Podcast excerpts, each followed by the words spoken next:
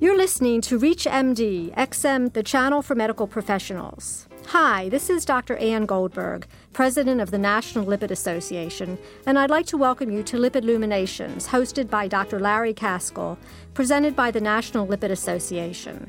What are the biochemical patterns that determine who will fall prey to cardiovascular disease and who will escape unscathed?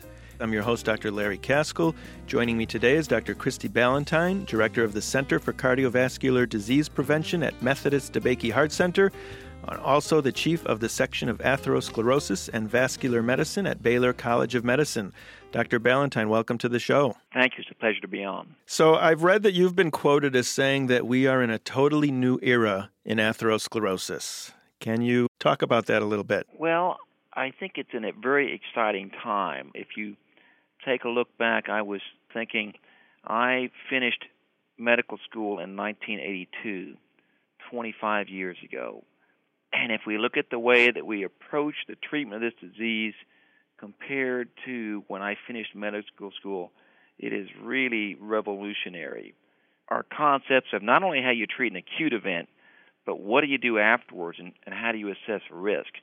The way that we use screening tests, it's changed completely. 25 years ago, what were we doing, and what part of that have we totally abandoned? So, 25 years ago, we weren't doing much. If anybody can remember what the last slip show when I started my internship, I was at Parkland at uh, UT Southwestern. They would put a, a star if your total cholesterol was over 300. That was high. Our concept of uh, blood pressure, it was age plus 100. So if you were 75 years, as long as your systolic was not over 175, you were okay. And our concept for glucose control. So, I mean, those are the ones, but what's even more interesting, we didn't even routinely measure HDL cholesterol. And that was when the guidelines came out in 1988. They were still focusing on total cholesterol. So that was the first set of guidelines. So it's really very interesting if you take a look at how our concept for screening has changed and obviously, part of that's because we didn't have many therapies. Now, 25 years later, I mean, we've got a an array of things we can order. We've got CRP, LP plaque, HSCRP. So it's confusing to general internists and family practitioners which one we should be getting as a as a screening test. So we start off with the fundamentals, and everybody should get a lipid profile. And there's even some confusion in regards to that. A lipid profile is what's recommended for all adults. Should be done annually. If you're seeing children with family histories, you should also be getting a lipid profile, particularly if there's a history of familial hypercholesterolemia. Now, remember with the lipid profile, what is measured is the total cholesterol and HDL cholesterol and triglycerides, and typically one gets a calculated LDL cholesterol. If you don't have a high triglyceride, there's no need to also get a direct LDL. And so that's still sometimes you see people in some of the labs trying to kind of push for direct LDL cholesterols. In general, this test is not needed very often. So start off with a lipid profile, and the other ones that you need for laboratory tests are going to be a glucose in terms of so diabetes and lipids are something in the, the glucose is certain types of patients, as you know, where you're more concerned about risk for diabetes. When do you start worrying about getting a direct LDL? How high do the triglycerides need to be to kind of screw up that equation? Well, if your triglycerides are over 400, you cannot calculate the LDL cholesterol uh, accurately. However, you can calculate the non HDL cholesterol. And we have some numbers that we use for non HDL cholesterol. Unfortunately, this concept has been very slow to catch on, and I think it's because it's not printed on the lab slip. But if you simply take the HDL cholesterol, which we know is in the protective lipoprotein HDL, and you subtract that from the total cholesterol, everything else is bad. And we tell our patients that the LDL cholesterol is the bad cholesterol it should really be the non-HDL cholesterol is the bad cholesterol, and you, with that number, you can really do most of your business without even ordering a direct LDL. And we have targets for non-HDL cholesterol. It's a poor man's way of doing an ApoB. It is that is exactly right. It's the it's the poor man's way for assessing the total amount of atherogenic cholesterol. Whereas ApoB, there's one molecule of ApoB per particle. Tells you about the total number of atherogenic particles. So, for the people who can't really calculate out there, let's say they have an LDL goal of 100. What should their non HDL goal be? You simply add 30 points. So, if you think someone's LDL target should be 100, their non HDL should be less than 130. If you think their their LDL should be less than 70, their non HDLB should be less than 100. And what we have found is is that in particular after using statin therapy, there's a very high correlation between the levels of non-HDL cholesterol and ApoB. And there's been some data that's come out, particularly in certain groups like women. Non-HDL cholesterol is a probably a better predictor of risk than just LDL because it incorporates all of the atherogenic triglyceride-rich lipoproteins. Every week I get approached by somebody from all the fancy labs, the Berkeley Lab, NMR, and uh, Atherotech. And I'm wondering if there's really any place in clinical medicine for doing advanced testing, or should that really just stay in the research labs? Well, I think there is a role for clinical testing, but let's kind of go over, first of all, so where do we use these numbers? We use the lipids in context of the of the of that patient profile. So if you have a 21 year old woman whose LDL cholesterol is 145 and her HDL is 70. She has a high total cholesterol, a perfect blood pressure, perfect glucose, no family history. You could look in the Framingham risk equation if you put plug those numbers in. She's very low risk. Ordering one of these other tests is really not going to be very helpful. She'll still be low risk. So when you have very low risk, the extra tests don't help. Likewise, if I have somebody who's you know, a 60 year old man who's already infarcted and I'm seeing him after his stent, you know, I have a pretty good idea of what that person's risk is. So, in terms of the concept of risk assessment, where we're really saying that these tests come in are people who are what we would call intermediate risk. So they're kind of borderline, and you know what you might say clinically is you're concerned, but you're not really sure how aggressive to be. If you've just joined us, you're listening to Reach MD XM 157, the channel for medical professionals. I'm your host, Dr. Larry Kaskel, and I'm talking today with Dr. Christie Ballantyne, Director of the Center for Cardiovascular Disease Prevention at Methodist DeBakey Heart Center. Dr. Ballantyne, let's let's talk about that 21-year-old woman again, and let's assume she d- did have a positive family history.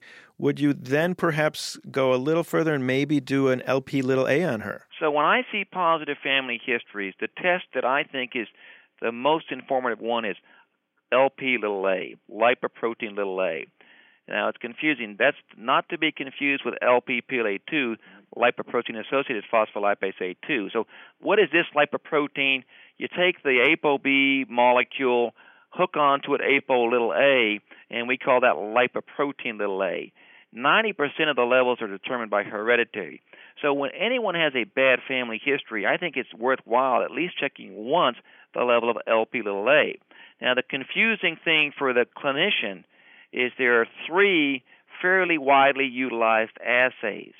One measured LP mass, and the units were typically high was over 30 milligrams per deciliter. A second one ends up looking at the molarity. We're using a different antibody that's specific to an epitope that's not in the Kringle repeat. I hate to get technical there, but that's why you're getting it in millimoles. Quest is using this, and it's the world's biggest lab. It's a different number. So now you're talking about 70 being the normal, the cut point. And the other one is, for example, in the VAP profile, you're looking at a cholesterol content in a subfraction, which is felt to be lipoprotein little a, and they have 10 as their cut point. So, you know, this is a, a confusing area. That somebody comes in and their values are all over the place. So you got to be consistent in terms of committing to one lab. Probably the state of the art test is the one that looks at molarity but that's not offered by many of the laboratories. But that's the NIH consensus has kind of come out as saying that that's that may be the optimal test. And that again is offered by Quest, and the magic number is 70. So you'd like to be below 70. So if somebody comes in and you see they have a high level, it's probably hereditary, and I think it's useful because now for that individual. But you know, I follow. I've been following some of these my patients for 20 years. Somebody has kids, or they have a brother or sister, and now we also say, well, gee, your brother should get checked, your sister should get checked. We know this runs in the family. We're doing some very interesting genetics on this right now. There's a fairly common genetic polymorphism that can make your levels three times as high. So, let's say she has this woman has a high LPA. Are you going to automatically treat her with something to lower her LPA? I probably wouldn't at that time, but what I will end up doing if her LDL was 190, then I probably then I would treat her, and I'd really look at that family history, how bad it was, and and then if so, if it's a younger man and I see a sky high LPA with a bad family history, I tend up moving on to therapy. Now with women, why do we not?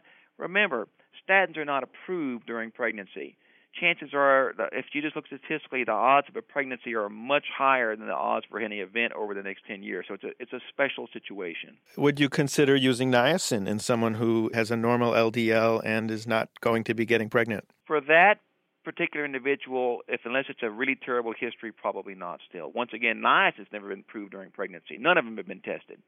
So it's been around a long time, but I don't think that we have enough data, and we'd, we'd like to get some more data, and we will out of the AIM High and some other studies about the additive effects of niacin alone.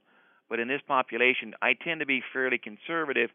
As I said, as we throw in more risk and we get into higher numbers, if it's like, if for example, if they're an FH type number, then then I'm going to jump in and we're going to treat, it, and then we'll have to talk about family planning. But I start with a statin. Can we move on to the war between CRP and LP plaque? Can you kind of compare and contrast the two? They're measuring two very different things. C-reactive protein is an acute phase reactant.